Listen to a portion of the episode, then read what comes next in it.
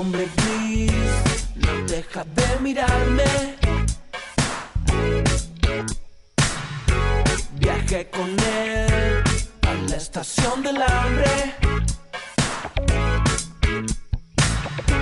donde el menú no...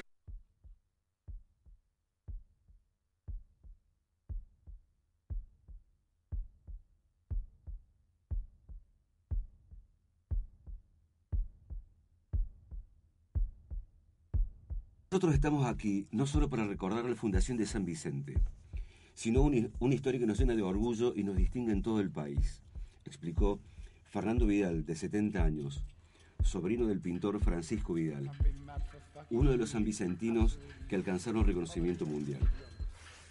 Al margen de ser cuna de artistas, San Vicente se hizo un lugar en la historia a raíz de un acontecimiento original que explica el temperamental orgullo de sus habitantes y la pompa de sus celebraciones.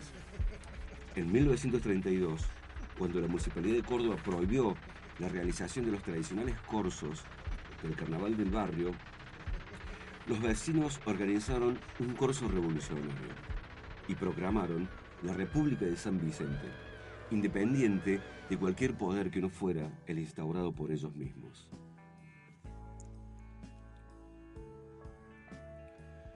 Los corsos de San Vicente le quitaban el brillo a los que por esos años se hacían en el centro de la ciudad.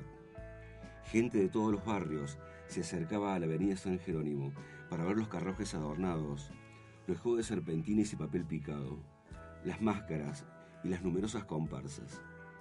En 1932, el comisionado municipal Ricardo Belisle prohibió la fiesta y amenazó con usar la fuerza pública si no se respetaba tal decisión. Los que participaron de esa gesta recordaron cómo desafiaron la decisión injusta del poder municipal. El corso se hace igual, y ese 8 de febrero, desde muy temprano, los jóvenes hicieron correr la voz, invitando a todos a participar. Usamos los autos como palco y sacamos cables de cada casa para poder iluminar la calle. Nos habían cortado la luz, recordaba Ada Sullivan de Galán, de 81 años. Esto explica el temperamental orgullo de sus habitantes y su identidad rebelde.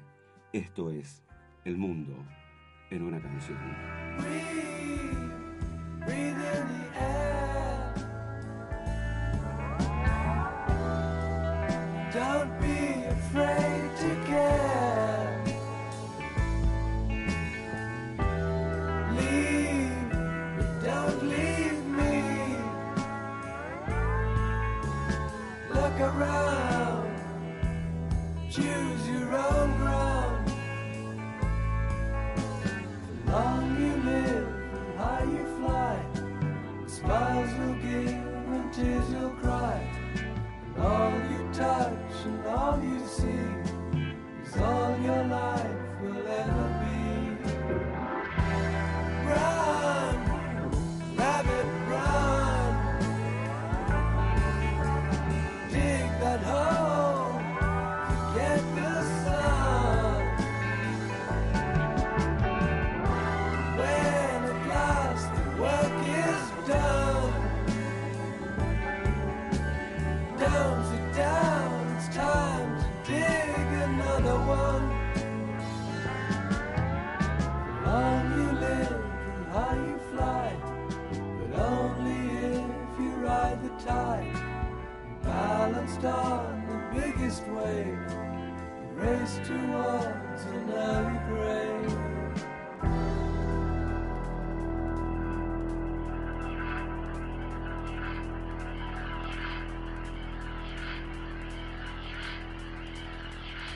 Buenas, buenas, buenas, amén. Otra vez por fin al aire. Programa 0002 de El Mundo en una canción. 0002 porque se supone que tenemos que llenar esos ceros con programa, con números. O sea que, viste, 3 ceros. Estamos hablando casi sí, programas. Como la arena, decís vos, claro. Bueno, yo le pondría ceros infinitos, ¿no? Tenemos en cuenta que la numeración... Si llegamos. Algo... Vamos a ver, vamos a ver, vamos a ver. Vamos a ver qué se puede hacer. ¿Cómo anda, gente? ¿Cómo también anda? Quería saludarlos. No sé si tenía que aparecer ahora en este momento. Tenemos buenas que esperar. Noches. No, tenemos que esperar. ¿Cómo estás, Jorge? ¿Y Thunderstruck? ¿Dónde está? Cierto. No apareció. No apareció, loco. Bueno, no importa. No importa. Hay problemas de coordinación en el equipo, ¿no? Viva el amor. Viva el amor. Wow, love, wow. Love, love. Bueno, segundo programa de este que es El Mundo en una Canción. Hoy nos toca, nos convoca el año 1978. Año, por ejemplo, como para arrancar con un poco de música, antes de desarrollar los temas, podemos titularlos. Podemos, ¿no? titularlos. Podemos titularlos. Sí, sí, sí. ¿Cuáles son los temas que vamos a tocar? Obviamente es un año atravesado por la dictadura. Atravesado por la dictadura, atravesado por un evento de fútbol en nuestro país. Se produce algo también internacionalmente, un acontecimiento ahí. Podemos titularlo El Año de los Tres Papas. Ajá. El Año de los Tres Papas. Tiene, ¿sí? ¿Viste? Nombre de película, de película, libro, nombre de libro. El Año de los Tres Papas. Y bueno, ahí todo una mística atrás de ese año en particular, ¿no? Sí. Jorge, tenemos efemérides del año. Por supuesto, hoy vamos a hablar un poquito de, el bloque que me toca a mí, un poquito de ciencia, un poquito de tecnología, un poquito de salud. Fue un gran año para la salud, porque se sentaron las bases de muchas de las cosas que estamos viviendo ahora, a pesar de que no se han cumplido del todo los objetivos. Y bueno, algunos sucesos más en la parte tecnológica que también, como datos de color, a la gente le puede servir para una charla de café o para opinar un rato ahora. Y buena música, sobre todo. Buena música siempre. Ese año 1978, también año de transición para la música, porque venimos de la década del 70, que era un año, digamos, más rockero. Ahí va. Eso es lo que quedaría, chavo. Ahí está, bueno. Chavo, Sergio Heredia para todos ustedes, luchador, genio. Lento pero seguro, ¿no? Vamos. Lento, apareció, ¿viste? Bueno, vamos con el tema y arrancamos con El Mundo en una Canción. Segundo programa.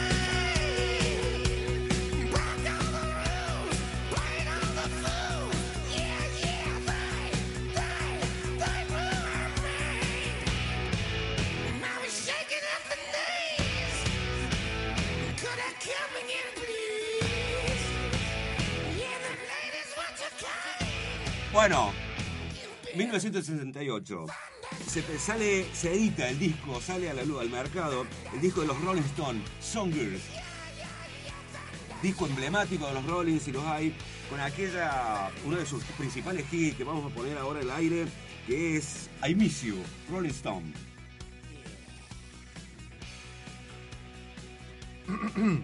Así es, vamos a buscar la canción. Bueno, como tenemos el año 1978, varias cosas, ¿no? Varias cosas tenemos para hablar. Wow. Ya en algún momento dado Vamos a arrancar con toda la emoción, con toda la parte sociopolítica, la cultural. Después vamos a hablar un poquito de deportes, un poco de ciencia y tecnología. Después, bueno, algunos datos más de color. Y la música, como siempre, nos recuerda la vida. Siempre está teñida de color de música.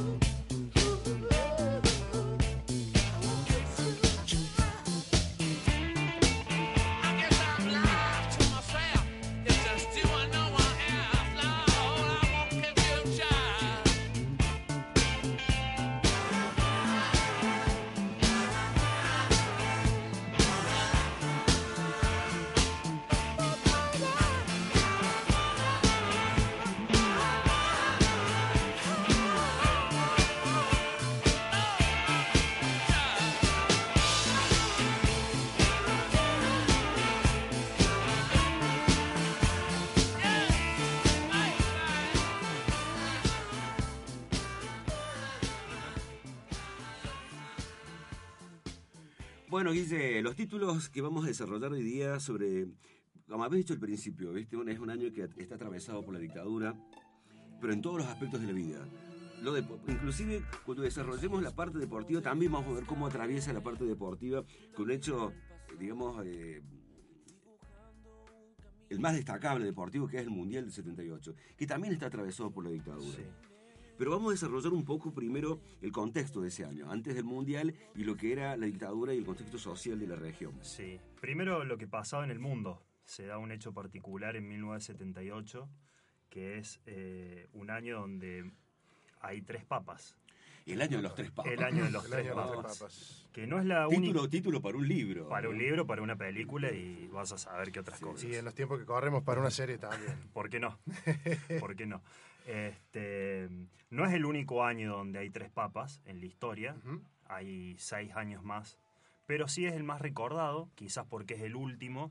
Y también porque hay una especie de misterio en torno a la muerte de Juan Pablo I. ¿Sí? Sí, o sí, sea, había escuchado algo ayer en un par de lecturas, sí, que no se sabía si había sido del todo natural. Exactamente. Una cosa dudosa. Y hay versiones cruzadas que puede haber sido miembros de la propia Iglesia Católica. Uh-huh. O sea, vamos a ver por qué. Y todas las teorías conspirativas alrededor de la muerte del Papa. Porque se menciona la mafia, se mencionó inclusive una interna del Vaticano. Claro, porque en realidad este Papa empieza a tomar desde el primer momento ciertas características que a los sectores más conservadores de la Iglesia no les gustaba tanto. Por ejemplo, desde su asunción rechaza la tiara papal. ¿Qué es eso? Es como la... Claro, es un símbolo del Vaticano, ¿no es cierto?, de que se consagra a tal persona como el nuevo Papa. Sí. Lo rechaza. Sí, sí, sí. Y elige también... para su papado, la palabra humildad. ¿Sí? Algo que es la primera vez en la historia que sucede con un papa, lo cual no fue visto con buenos ojos por parte de cierto sector de clero, no todo. Sí, ¿no? Sí, sí, por supuesto, sí. Entonces por ahí se achaca que la Iglesia puede haber tenido alguna injerencia en la muerte de Juan Pablo I. Y después otros sucesos que se van dando, como una cierta premonición de Juan Pablo I antes de su deceso, que lo cuenta el secretario de él, privado, años posteriores en una entrevista, donde Juan Pablo I le dice: yo me marcharé y el que estaba sentado en la Capilla Sixtina enfrente de mí ocupará mi lugar. ¿Quién era esa persona?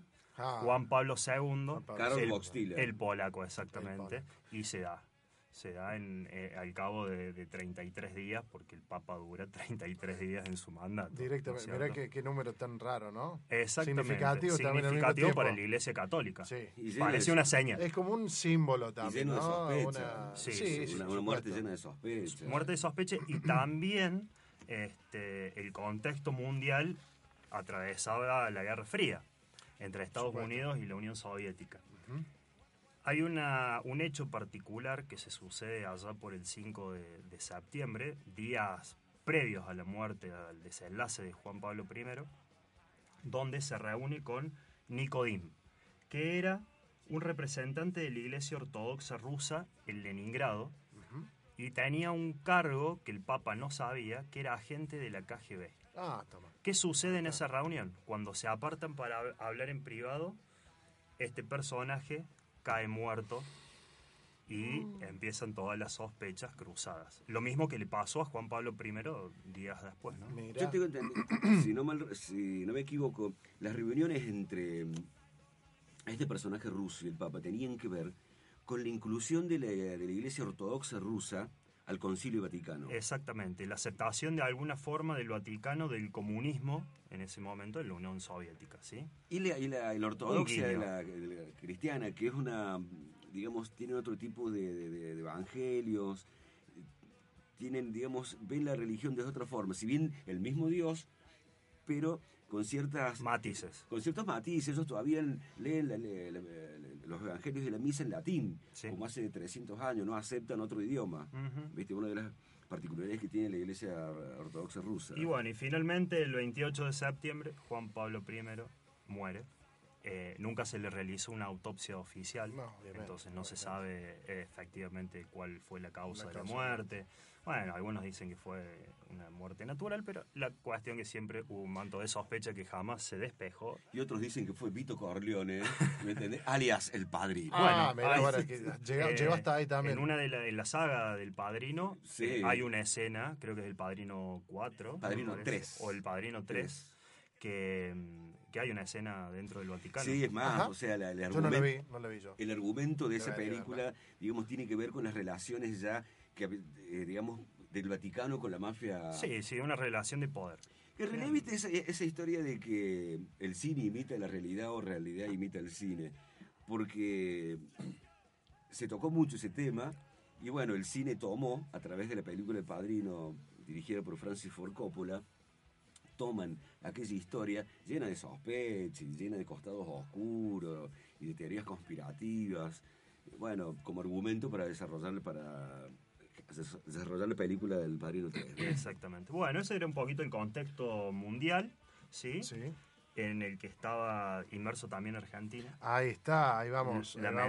Lamentablemente Argentina en la oscuridad, en la más absoluta oscuridad de su historia quizás. En la más absoluta. En el lado oscuro. Sí, y transitaba me parece la sociedad, analizando un poco, hablando con ciertos personajes que transitaron la época, había una especie de ambigüedad emocional entre la euforia por organizar un mundial de fútbol, un país tan futbolero, pasional, sí, y cierta especie de angustia, de miedo por vivir en una dictadura militar, ¿no es cierto?, liderada por los asesinos Videla, Massera y Agosti. Uh-huh. La primera junta. Exactamente, la primera junta. Y quizás la más terrible de todas las que se sucedieron años siguientes. Claro, se sentaron los precedentes de locura. Fueron los que aplicaron características inéditas que no se habían dado en otros golpes de Estado.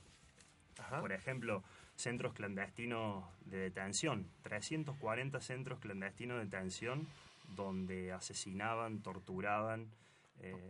Pero aparte, o sea, además, no solamente además, era la sistematización de la represión y de la aniquilación de... Exactamente, inclusive instauran la figura del desaparecido. Todos recordarán esa entrevista nefasta que da Videla cuando le preguntan sobre los desaparecidos y él lo niega rotundo, muy suelto de cuerpo, dice: no sabemos, porque no están ni vivos ni muertos, no sabemos, no podemos decir nada, están desaparecidos. Sí, o sea, sí, como algo...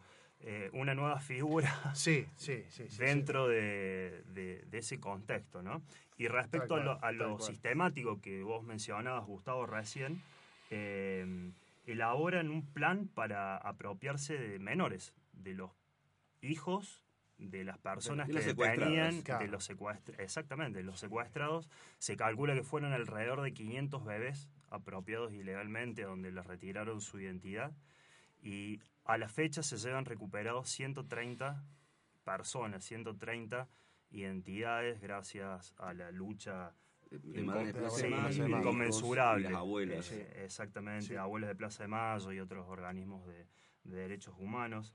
Siguiendo con la sistematización, habían creado un comando que se llamó Comando Cóndor para la persecución de personas homosexuales.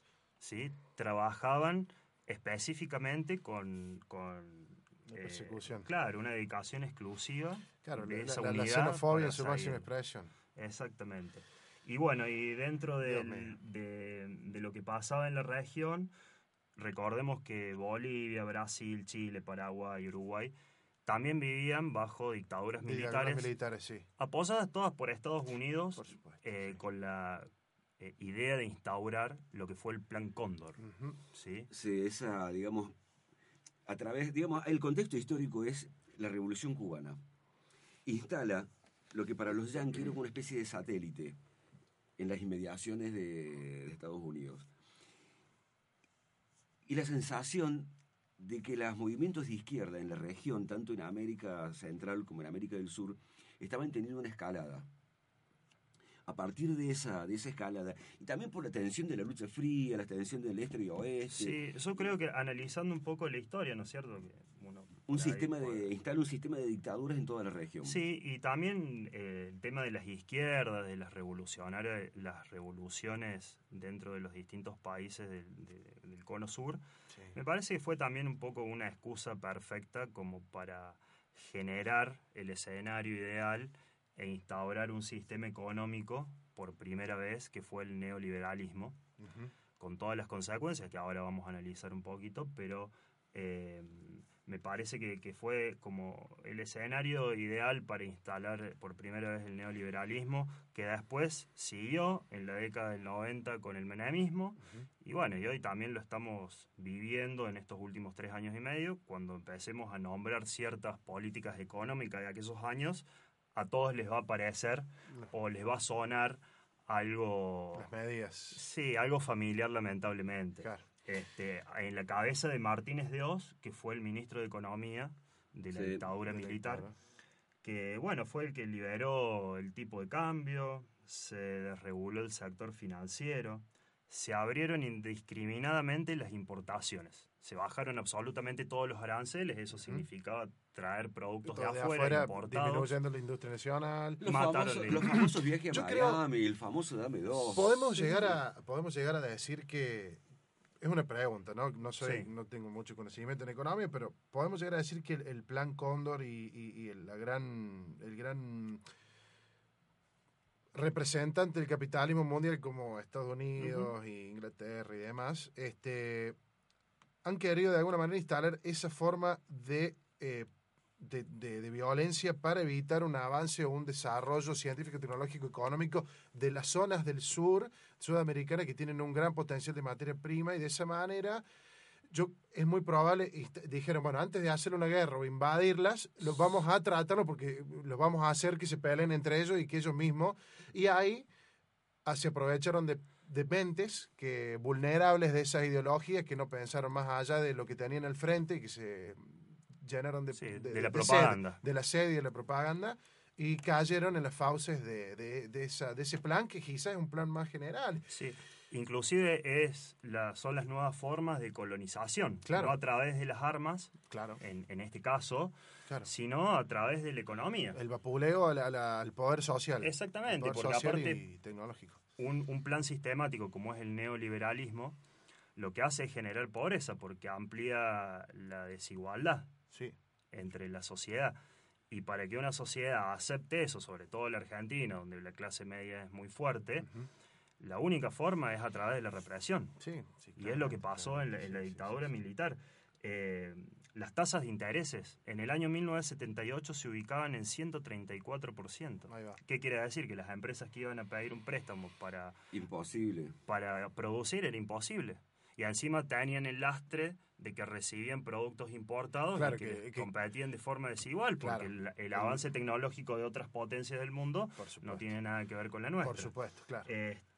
Inclusive se da en ese año también un masivo cierre de empresas muy importantes en Argentina, empezando con General Motors. Uh-huh. ¿Sí? General Motors. Fue la primera.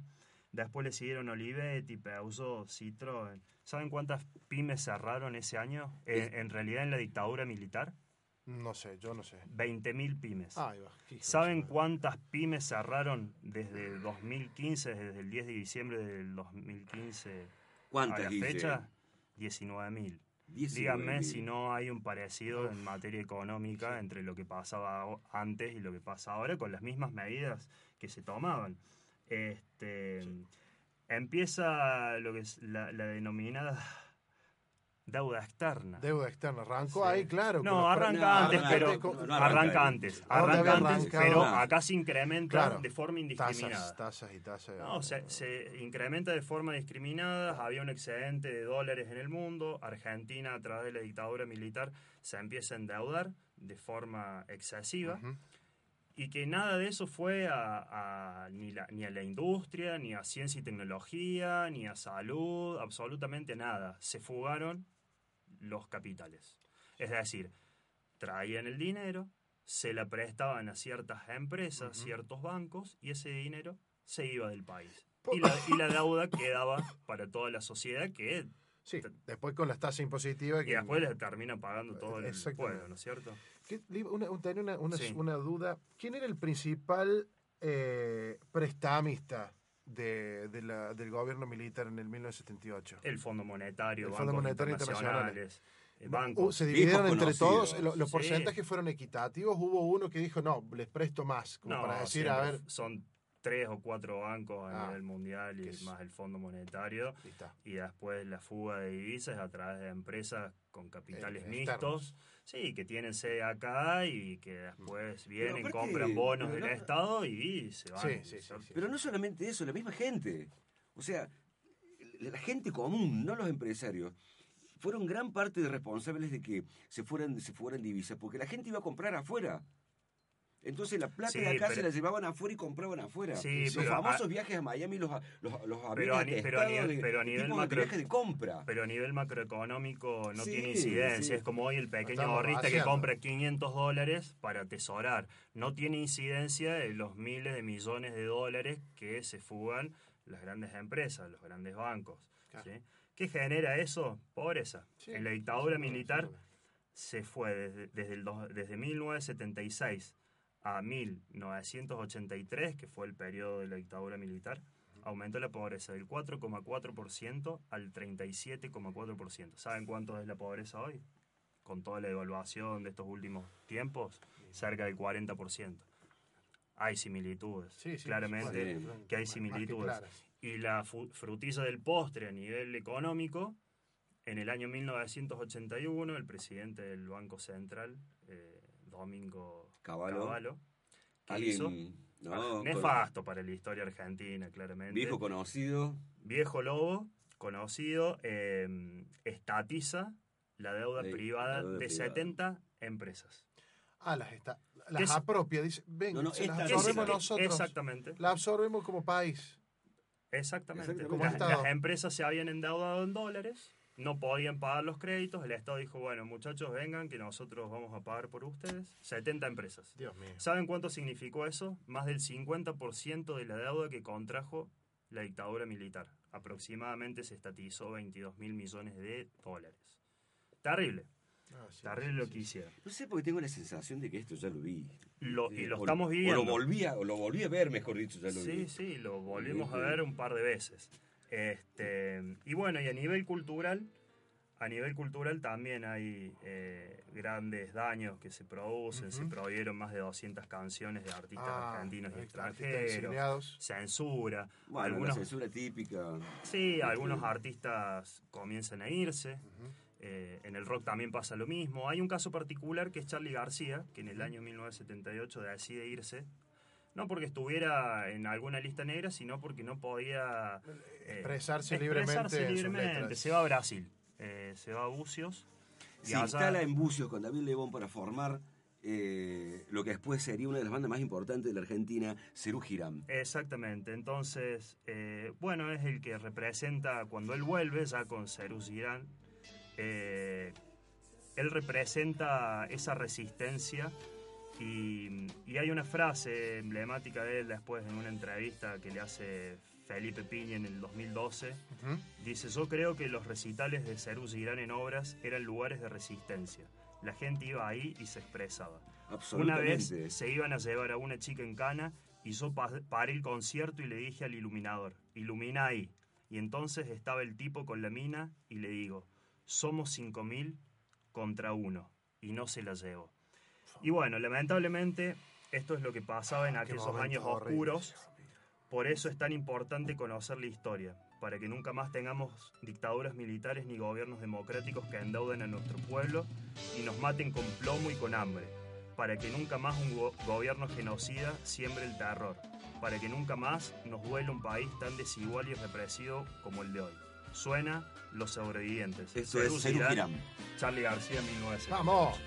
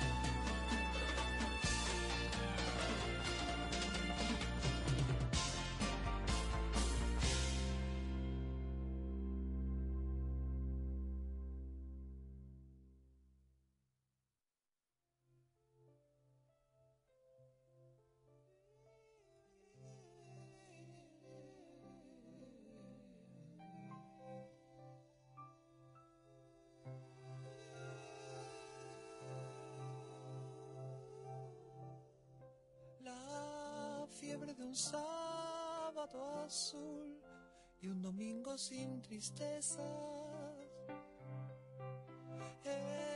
Esquivas a tu corazón y destrozas tu cabeza, y en tu voz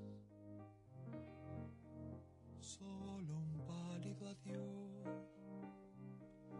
y el reloj en tu puño marcó las 3.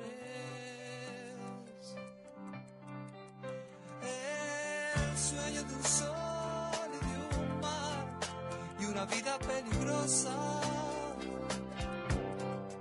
cambiando lo amargo por miel y la gris ciudad por rosas.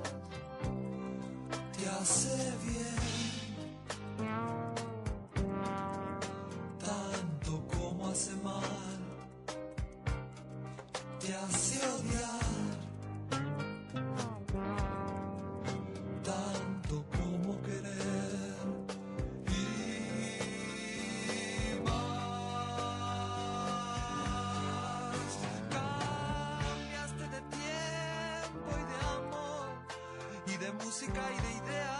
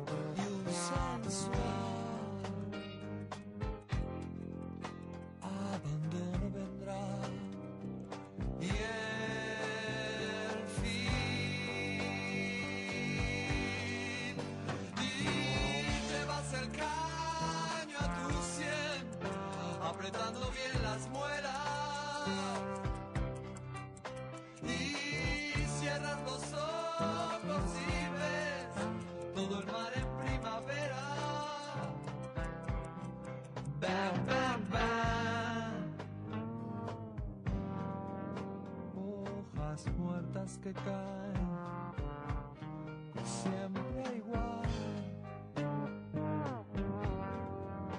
los que no pueden más se van. La,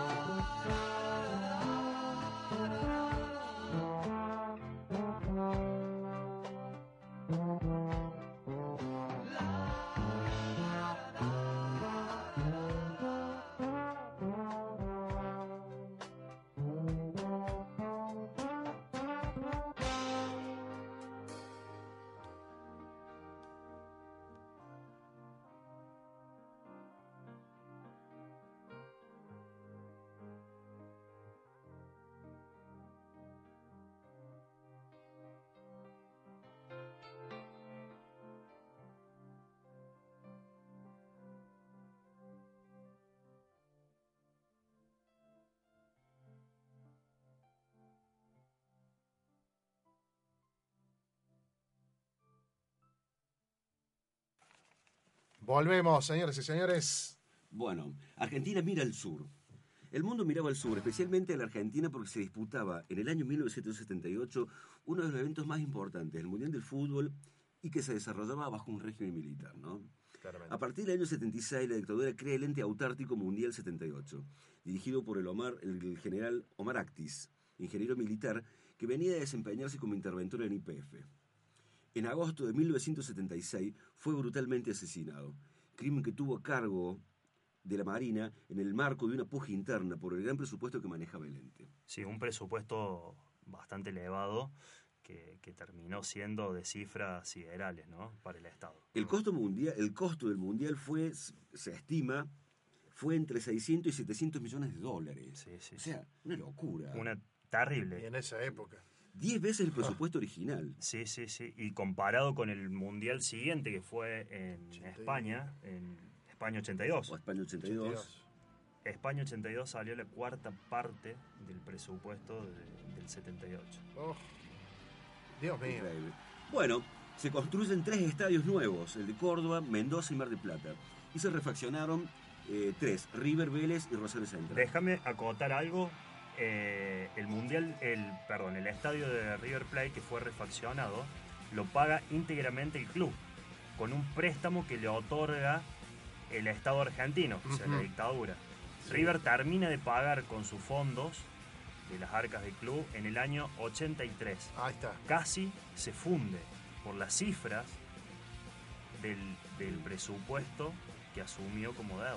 Está River. Dios mío. Casi lo lleva a la quiebra River Plate. Se construye también la planta TV de Argentina 72 Televisión, que luego pasaría a manos de ATC, Argentina Televisión de Colón. Argentina Televisión de Colón, sí. Bueno, ese mundial, teñido por varias situaciones, aparte de la cuestión de la dictadura, que lo que pasa es que la dictadura atraviesa todo. Tanto es así que hay jugadores que no quieren venir a jugar ese mundial. Poniendo excusas, en algunos casos poniendo excusas de que no físicas o cualquier motivo, pero que en realidad lo que subyacía era el rechazo a participar en un mundial en un país que estaba bajo un régimen militar. Sí, inclusive grandes jugadores de ese Johan tiempo. Cruyff y algunos jugadores más de Holanda no vienen. Johan Cruyff encima era el emblema, porque en ese momento era el mejor jugador del mundo. De la mejor, quizás una de las mejores versiones de Holanda. Sí, absolutamente, una de las mejores, que ya venía de haber sido subcampeón en 74 con la naranja mecánica. Y este era básicamente el mismo equipo, solo que faltaba la ausencia de Johan Cruyff y alguno que otro jugador más. Deciden no venir a raíz del régimen militar que gobernaba Argentina. Claro, dijeron, bueno, claro, no había un panorama 100% tranquilo para venir. Sí, básicamente no querían ser cómplices de lo que se veía en el mundo. Claro. Yo no sé si el ente organizador de la World Cup tiene alguna inferencia. La FIFA, claro. Sí, porque da el visto bueno en realidad para que se termine jugando bajo el régimen de la dictadura. ¿Tiene la potestad por también supuesto. La FIFA de decir no se hace ahí sí, por todo esto? Por supuesto, claro, sí. O sea que el panorama también venía tratado en otros ámbitos y también. El presidente de la FIFA en ese momento lleva adelante grandes negociados con el ente organizador nacional, con todo lo que implica los sponsors, dinero. No, y había muy buena relación de un par de derivaciones. Exacto. Y había muy buena relación de Joao Belange y los militares de la dictadura, de la primera junta. Le terminan dando el aval para que se juegue. De todos modos, también hay que decir esto para que no se confunda. Los mundiales se decidieron 2 mundiales anteriores. O sea, el Mundial del 78 de Argentina se decidió en el Mundial 70, que si bien era una dictadura, no tenía nada que ver con la dictadura que fue el 78, y de hecho en el 74, digamos, se decide la sede del 82, que es España. ¿Qué significa? Que para el 74 Argentina ya tenía que comenzar con los trabajos de refacción y de construcción de estadios. Sí, sí. Estadios que inclusive durante la época de Perón, que asume en el 73, después fallece en el 74, es asignado a López Rega los fondos para la construcción de los estadios, o sea que lo manejaba López Rega. Después con la dictadura militar crean el ente autárquico Mundial 78, sí, que manejaba discrecionalmente los fondos. Sí. Bueno, esto me va a escrachar, ¿no? Pero yo fui testigo de cuando se puso la piedra fundamental en los predios del Chato para la construcción del estadio del Chato Carrera.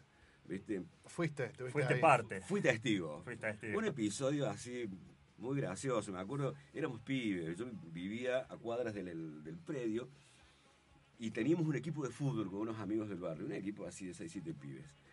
Y el día de la colocación de la piedra fundamental, un evento, el gobernador de aquel momento de Córdoba era, creo que Cacciatore, me parece, no tengo ahora el nombre exacto del... Bueno, y los dirigentes de la Liga Cordobesa, de la AFA, qué sé yo, ¿viste? Y pasaban teóricamente unos helicópteros y unos aviones, avionetas, y tiraban bolsas con camisetas, con equipos, o sea, viste, pantalón, media, remera, qué sé yo. Y claro, pues los botines estaban un poquito pesados para tirar un par de botines. Y pelotas. Para el colmo, no sé si eran botines con punta de acero en ese entonces, no, estoy mintiendo. Me la estoy mandando. Taco de goma, viste. Y bueno, y tiraban en bolsas, qué sé yo. Y el tipo que, bueno, había que agarrar lo que sea. Y me acuerdo que entonces teníamos un equipo, fuimos todo el equipo con el padre de un amigo nuestro, que era el que nos hacía las veces de director técnico, y nos lleva al campo, qué sé yo, cuando pasan los aviones, tiran una bataola, se armó, todo el mundo corría tratando de agarrar algo. Me acuerdo que yo alcancé a agarrar una bolsa con una camiseta, viene un tipo atrás, me metió un empujón, ¿viste? Allá fue la camiseta, la pelota. Fíjate. Un amigo mío había alcanzado a agarrar una pelota, otro alcanzó, el padre de este amigo que nos llevó. Bueno, nos abrazó a todos. Ellos, ¿consiguieron algo, chicos? ¿Consiguieron algo? Sí, yo tengo una pelota, yo tengo una media, yo tengo una camiseta. Bueno, vamos, no, antes que nos saquen, ¿viste? Nos tuvimos que ir. Episodio, yo me acuerdo, cuando fue la construcción del... Parte de la propaganda. Y sí, es lo que estábamos hablando hoy cuando veníamos para acá, todo el tema de uno de los distractores comunicacionales. A ver, sí, le doy a la gente, pero... A ver, vos imaginate reunir un montón de gente y tirarle cosas de arriba, así, tomen. Terrible. Es a ver, está bueno, vos lo recordás bien. Debería haber rechazado las camisetas y las pelotas y los pantalones. Esta camiseta es, esta no. No, porque las tiran de arriba. Yo entiendo, porque te sesgan, ¿cómo decirlo? Teníamos 9 años, 10 años. Te generan tanta demanda de algo por la escasez de cosas que te dan, que cuando te tiran algo te hacen creer que son unos héroes. Y la verdad que no. Chicos, no reciben más camisetas que vengan del cielo, ni pantalones, ni zapatillas, ni... Perversos y homicidas. Exactamente. Así es. Bueno. Y hay ciertas historias también que... Sí, que tienen que ver con la, digamos, con esta cuestión... Inclusive, disculpame, Gustavo, sí, de propios jugadores. El Pato Fillol, arquero de River en ese momento, fue amenazado de muerte. Claro. Porque tenían posibilidades de irse afuera, de firmar un contrato en el exterior. Lo que pasa es que uno de los militares de la Junta era fanático de River. En esa época Fillol estaba jugando en Racing. Sí, ¿viste? Exactamente. River le ofrece un contrato. Sí. Y Fillol estaba como en duda, dice, bueno, lo voy a pensar, porque tenía una oferta del exterior, qué sé yo. Cuando llega a la casa de una reunión con los dirigentes de River, llega a su casa Fillol y lo esperaban un coche militar con 2 o 3 oficiales, diciéndole, amigo, o firmas. La coste. Si usted no firma, desaparece. Esa fue la frase actual. Y Fillol automáticamente firmó contrato. Por supuesto. Sí, te pone entre la espada y la pared, a menos que sea un mártir. Dios mío, qué épocas horribles. Hay otro caso de jugadores también que sufrieron, digamos, la presión y el acoso de los militares. Y en este caso el secuestro. También un jugador de River, en este caso Claudio Morresi, que luego fuera secretario de Deportes de la Nación entre 2004 y 2014, sufre el secuestro del hermano menor, que militaba en la Juventud Peronista en un centro de estudiantes de un colegio. Lo secuestran un día. Los secuestradores durante meses se comunicaban con la madre diciéndole que estaba vivo y que estaba todo bien, pero que lo iban a sacar del país. Que lo iban a enviar a los Países Bajos. Entonces le pedían plata y que aparte de pedirle plata... Le decían, esto yo cuando lo leí, loco, y lo escuché, me parece desde la cuestión psicológica tremendo, como todo. Maquiavélico. Le decían a la madre que lo iban a sacar del país y lo iban a llevar a Dinamarca, a los Países Bajos, donde hacía los climas son fríos. Entonces, le pedían que tejiera pulobres para el hijo, para que cuando lo sacara el chico no tuviera frío. Fuera abrigado. Cuenta Claudio Morresi que mucho tiempo después, él recuerda a su madre todavía tejiendo, pensando que en algún momento esos pulobres le iban a llegar al hijo. Se enteran, 13 años después, que el hijo había fallecido a la semana de haber sido secuestrado. Y ellos entregaban dinero y tejió pulobres para el hijo durante años. Qué barbaridad. Una cosa, una tortura maquiavélica. Decís, loco... Sí, terrible. No se puede creer, ¿viste? Terrible, sí. Y después hay un caso también de una detenida, en donde cuenta cuando Argentina sale campeón del mundo, que los militares la sacan a pasear, a festejar en un Peugeot 504. Y bueno, todo el sentimiento de no poder expresarse, de no poder gritar lo que a ella le pasaba. Esa ambigüedad de que hablábamos al principio, que le pasaba a los propios detenidos, ¿no? De la alegría por haber conseguido el campeonato del mundo y lo que le estaban viviendo en carne propia. Inclusive después la llevan a cenar a un restaurante con los propios militares. Dios mío. ¿Y qué sucede? En un acto de rebeldía va al baño y con un lápiz labial empieza a escribir en las paredes del baño insultos hacia los militares, como el único milico, claro, hijos de puta, genocidas, como el último acto de rebeldía del ser humano, de dignidad, claro, humana, de dignidad humana, de dignidad humana, de dignidad humana.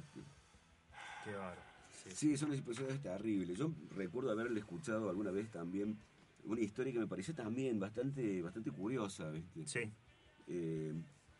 En el centro clandestino de la detención de la ESMA, la Escuela Mecánica de la Armada, los militares habían creado lo que ellos decían la pecera. Sí, la pecera. Que era una especie de oficina videada en lo que los secuestrados eran obligados a recortar y resumir diarios y producir informes para los represores, con el fin de estar atento a lo que se decía en la prensa mundial, ¿viste? Claro. Todo en el marco del mundial, ¿no es cierto? Claro, sí. Raúl Cubas era militante montonero y estuvo secuestrado en la ESMA y era obligado a trabajar en la pecera. Cerca de la fecha del mundial se hizo pasar por periodista para que los militares lo mandaran a hacer una nota a Menotti. El objetivo de la nota para los militares era una editorial direccionada que hablara bien del régimen. Y con el objetivo de la nota para Cubas, y esta es la parte más, me parece, más interesante, ¿viste? El tipo, yo me acuerdo cuando lo cuenta él en primera persona, él cuenta que él no era periodista. No, se hace pasar por periodista. Claro. Se hace pasar, pero él no era periodista y no tenía ni idea de cómo encarar una entrevista, y menos a semejante personaje como era el flaco Menotti. Y tenía un solo objetivo la nota para el propio personaje, para el propio Cubas. Para el propio Cubas. Sí. Que el tipo, él decía que en ese momento ni siquiera sabía cómo iba a ser la entrevista, porque era lo único que pensaba mientras estaba ahí esperando a la oportunidad para preguntar, porque había otros periodistas más. Lo único que el tipo pensaba era pararse cerca de Menotti para aparecer en la foto. Sí. Con la esperanza que a través de esa foto, que iba a ser publicada en diarios, alguien lo pudiera reconocer. Claro, terrible. Dios mío. Terrible. Y lo único que pensaba el tipo. Y bueno, como dice nuestro compañero Gerardo, que hoy no nos pudo acompañar en la mesa, y le mandamos un saludo. Gera, querido. Por supuesto, Gera. Acá la banda está haciendo el aguante seguramente en su laburo. Sí, señor, escuchándonos. Y bueno, la frase me parece como que cierra un poquito este bloque. Es: un mundial no vale una sola de las vidas que se llevaron los militares genocidas. De ninguna manera, de ninguna manera.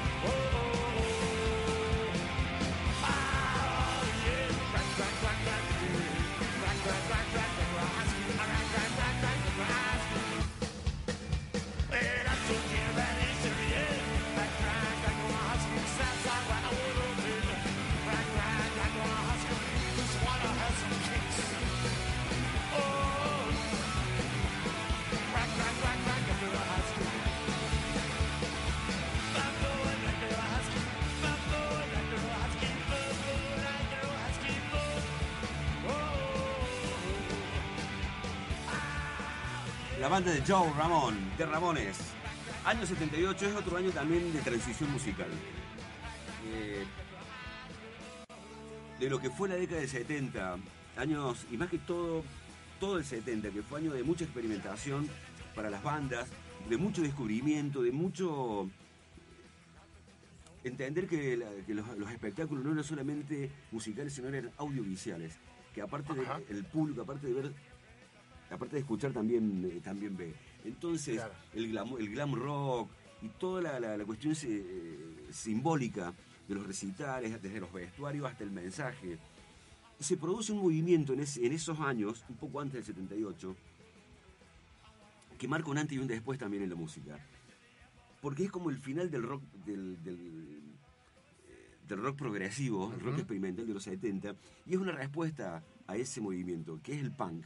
Ajá. El punk llamado en aquellos años el punk de la muerte joven. ¿Viste? Aquellas bandas como Sex Pistols, The Ramones, The Clash, Television, que fundan ese movimiento. Que es un movimiento, Guille, que es de rechazo al establishment.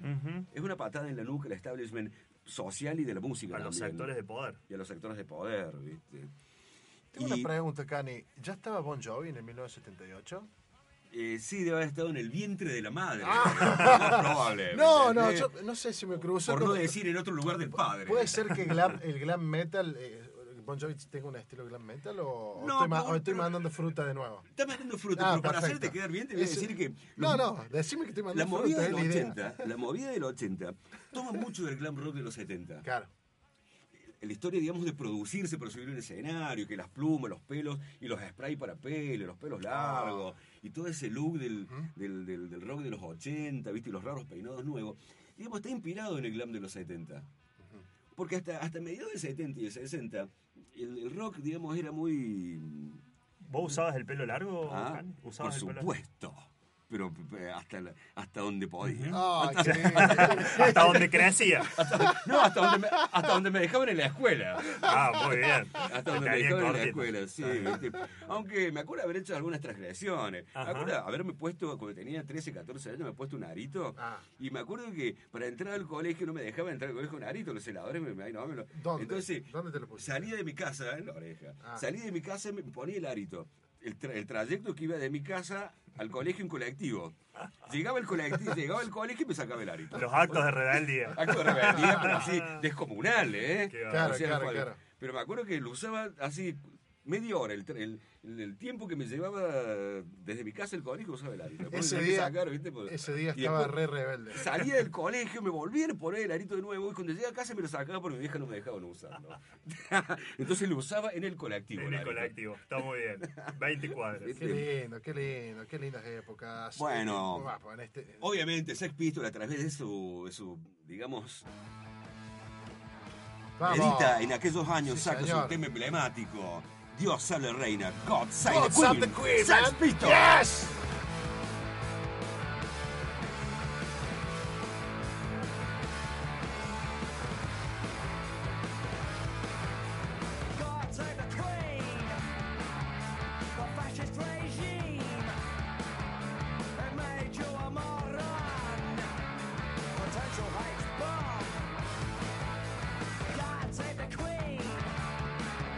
She ain't no human being. There is no future.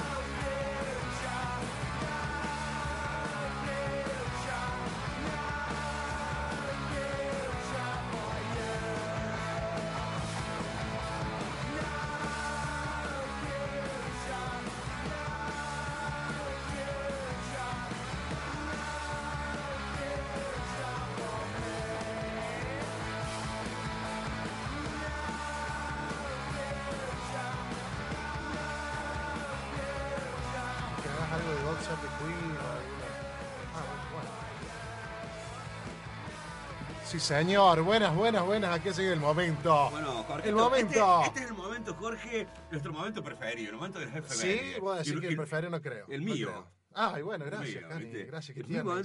Este es el momento de las efemérides, nuestro hombre encargado de las efemérides, Jorgito, vamos. Bueno, música, bueno, maestro, mientras tanto, para. Vamos a hacer una cosa, vamos a musicalizar este momento. Sí, señor. Vamos a poner un tema, Jorge, que lo he elegido personalmente yo para vos. Oh, gracias, gracias, Cani. Y vamos, porque también te tiene ganado este tema. Este tema... Es I, Robot, ¿no? Este tema tiene una particularidad. Este tema fue el tema del noticiero, que fue el noticiero más visto de aquellos años, que era el noticiero de César, Mónica Cain Danvers y César Massetti. Y este era el noticiero. ¿No? Hace años, mucho. Bueno, hace bastante. Era el noticiero de Canal 13, Mónica... que después el viejo Canal 7. Y claro, el tema, así como todos los noticieros tienen, viste, su cortina. Sí, la cortina musical. Bueno, la cortina de aquellos años del programa era este tema. Your Robot, Alan Parsons Project. Bueno, ya lo vamos a poner, por supuesto, por supuesto. Vamos a comentar un poquito. Yo voy arrancando con lo mío, que es... bueno, el año 1978 tuvo un suceso que en mí particularmente, como profesional de la salud, se llevó a cabo la Conferencia Internacional sobre Atención Primaria de Salud de Alma-Atá, realizada en Kazajistán en septiembre de 1978. Fue el evento de política de salud internacional más importante de la década de los 70. ¿Qué pasó en esta conferencia de Almá-Atá? Se asentaron los principios de lo que viene a ser las definiciones que se utilizan hasta la actualidad, las definiciones de salud y las definiciones y formas de trabajar sobre la atención primaria de salud. Bueno, el eslogan de ese año fue Salud para Todos en el año 2000. Obviamente que no hemos cumplido... Los objetivos, por supuesto, se va avanzando muy a poco, pero bueno, quería compartir que ese fue un año icónico, digamos, históricamente fue uno de los hechos más trascendentales y que sentaron los principios del concepto de salud, que actualmente la definición de salud es aquel estado de total bienestar físico, social y mental, y no simplemente la falta de enfermedades o malestares. Y le da todo el estudio, toda la definición, toda la conceptualidad de que es un derecho humano fundamental y convierte la búsqueda del máximo nivel posible de salud en la meta social más importante a nivel mundial. O sea, un trabajo mancomunado para la atención primaria de salud. Y se ponen en vigencia dentro de lo que es atención primaria de salud. ¿A qué se refiere con atención primaria de la salud? Es una asistencia sanitaria esencial, basada en métodos tecnológicos prácticos, científicamente fundados y socialmente aceptables, puesta al alcance de todos los individuos y familias de la comunidad. Hay atributos básicos de la atención primaria que son la accesibilidad, ¿sí?, la coordinación, la integralidad y la longitudinalidad. Todos esos parámetros son los que tenemos que tener en cuenta para que los sistemas de salud o el planeamiento de los sistemas de salud adaptado a las nuevas tecnologías, a las nuevas formas de hacer salud y también generar una cultura también. Principalmente la atención primaria se enfoca en la promoción y prevención de salud, es decir, llegar a la enfermedad antes de que se manifieste en la comunidad, es decir, plantear todo lo que es la promoción y prevención, propaganda, educación de salud, o sea, para evitar. Es instar a la Organización Mundial de la Salud, insta a los países a adoptar políticas, digamos, de prevención. Por supuesto. O sea, porque esto, digamos, tiene que ver con políticas de Estado. Tiene que ver con políticas de Estado porque se ponen de acuerdo entre todos, digamos, establecen parámetros que son... bueno, esto le llevó 6 días, pero posiblemente esto se ha venido trabajando por la OMS, o sea, la Organización Mundial de la Salud, la Organización Panamericana de la Salud, la UNICEF, bueno, y lo patrocinó en aquel entonces la Unión Republicana Socialista Soviética. O sea, ese fue el patrocinio. O sea, que fue un hito importante a nivel mundial para lo que fue la salud, ¿sí? No tenemos más para decir acerca de la salud. Sí, otra cosa importante con respecto ya más a la parte de ciencia, que ese año la OMS declara oficialmente la erradicación de la viruela, ¿sí? Tengamos en cuenta que la vacuna de la viruela ya se venía trabajando y se venía haciendo, bueno, vacunaciones a nivel campañas mundiales. Después hubo un premio Nobel de Medicina para 3 científicos, Albert, Nathans y Smith, que, bueno, descubrieron las enzimas de restricción y su aplicación en los problemas moleculares genéticos. ¿Qué quiere decir esto? Hoy en día tenemos grandes patologías que están dadas de la mano de la genética y de, bueno, de los códigos que tiene la parte genética. Bueno, ellos hicieron unos primeros avances en descubrir enzimas que es lo que hacen es romper estas estructuras selectivamente, estas estructuras patológicas, y reemplazarlas por estructuras sanas. Así que fueron los primeros pasos, después de los modelos planteados de ADN y todo lo demás, que se está aplicando ahora y que actualmente se le llama la técnica CRISPR. Eso es lo que, principalmente con la parte de la salud.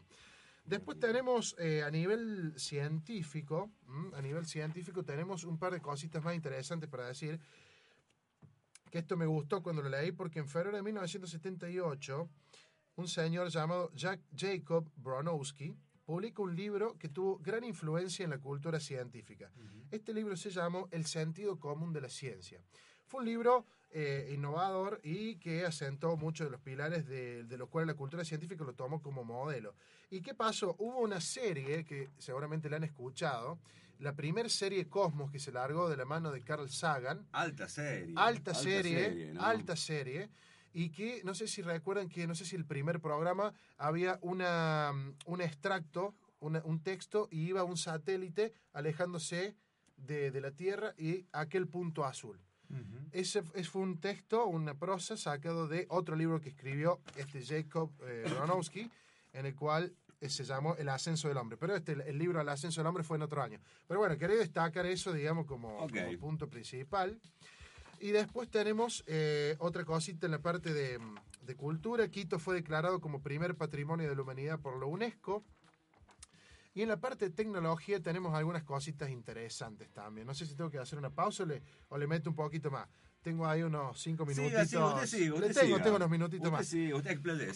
Es su momento, Jorge. Es el momento. Toda la semana esperando este momento. Sí, estuve buscando mucha información. Obviamente, si la gente escucha que me manda un bolazo con los años y todo, me lo informan, por supuesto, ¿no? Por nuestras redes sociales. Por nuestras redes sociales, en Instagram, sí, que tenemos, en Instagram nos llamamos El Mundo en una Canción. El Mundo en una Canción. Tenemos nuestra página de Facebook, que también es El Mundo en una Canción. Tenemos también un Twitter, que también es El Mundo en una Canción. Y porque el programa se llama El Mundo en una Canción. Por supuesto.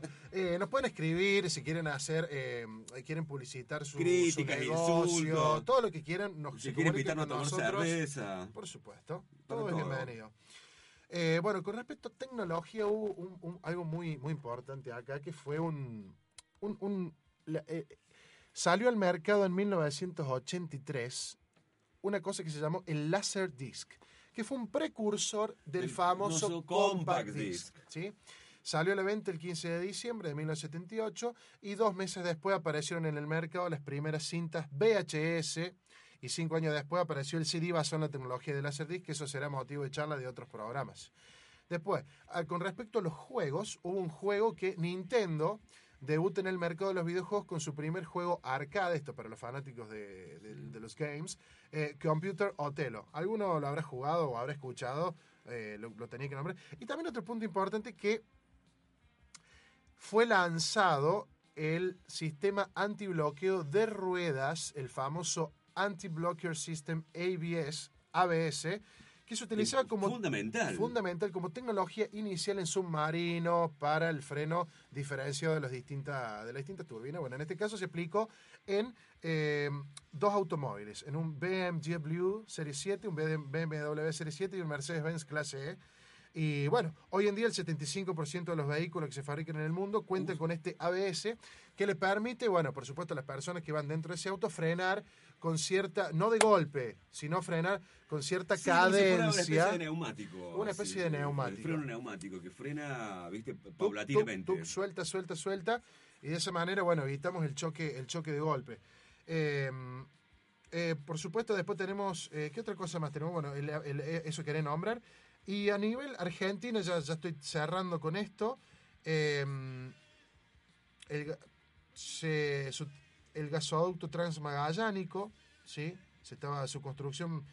A ver, hubo 2 partes, se construyó en 2 partes. La primera parte había estado instalada en el año 1900, se instaló en el año 1978 por la empresa Gas del Estado, y surgió un punto importante también a nivel científico, a nivel de literatura científica para los consultores científicos, que en el 1978 se postuló la utilización, o sea, el interés de utilizar el ISBN, que es una forma de identificación de libros editados, ¿sí? Para que de esa manera le da el rigor científico que fue hecho en una editorial y demás. Fue aprobado por la ley nacional tanto y se sancionó en el 1981, pero en este momento se empezó a hablar del tema.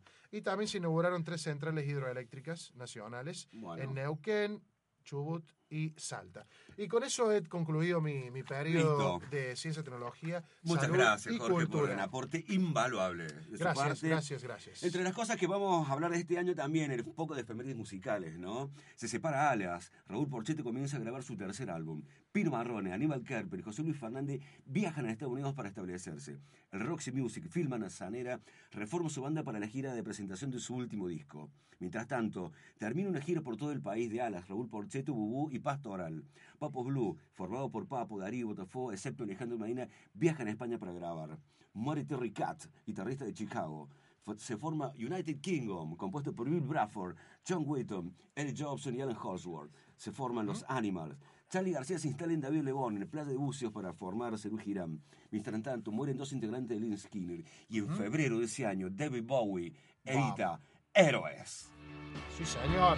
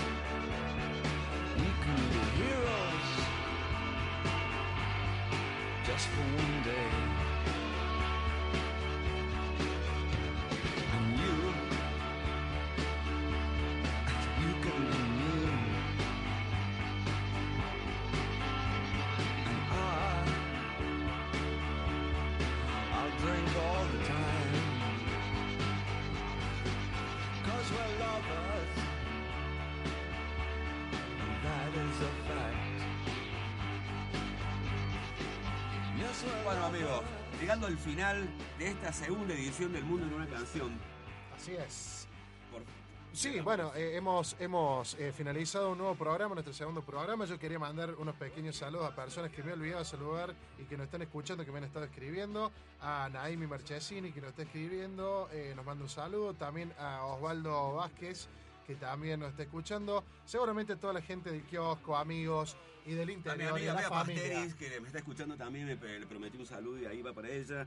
Guille. No, para cerrar simplemente recordamos nuestra solidaridad con los docentes de Chubut, que lo están pasando muy mal, no están cobrando su salario. Han tenido una semana bastante complicada. A nivel nacional hubo un paro docente, una manifestación en claro apoyo a esos. Así, bueno, nuestro acompañamiento y máxima solidaridad, por supuesto. Bueno, entonces nos despedimos con esto que ha sido El Mundo en una Canción. Y el tema final de esta noche, que nos vamos todos al boliche, como en aquellos viejos tiempos. Sí, señor. Con aquel viejo tema de qué noche, hermano, se viene el veranito. ¿Oh? Crees que soy sexy, ¿no? Y todos, ¿te acordás cuando ibas a bailar, papá? Oh, sí. ¿Ah? Nos despedimos. Los Oxford. Gracias, amigo. Esto ha sido El Mundo en una Canción.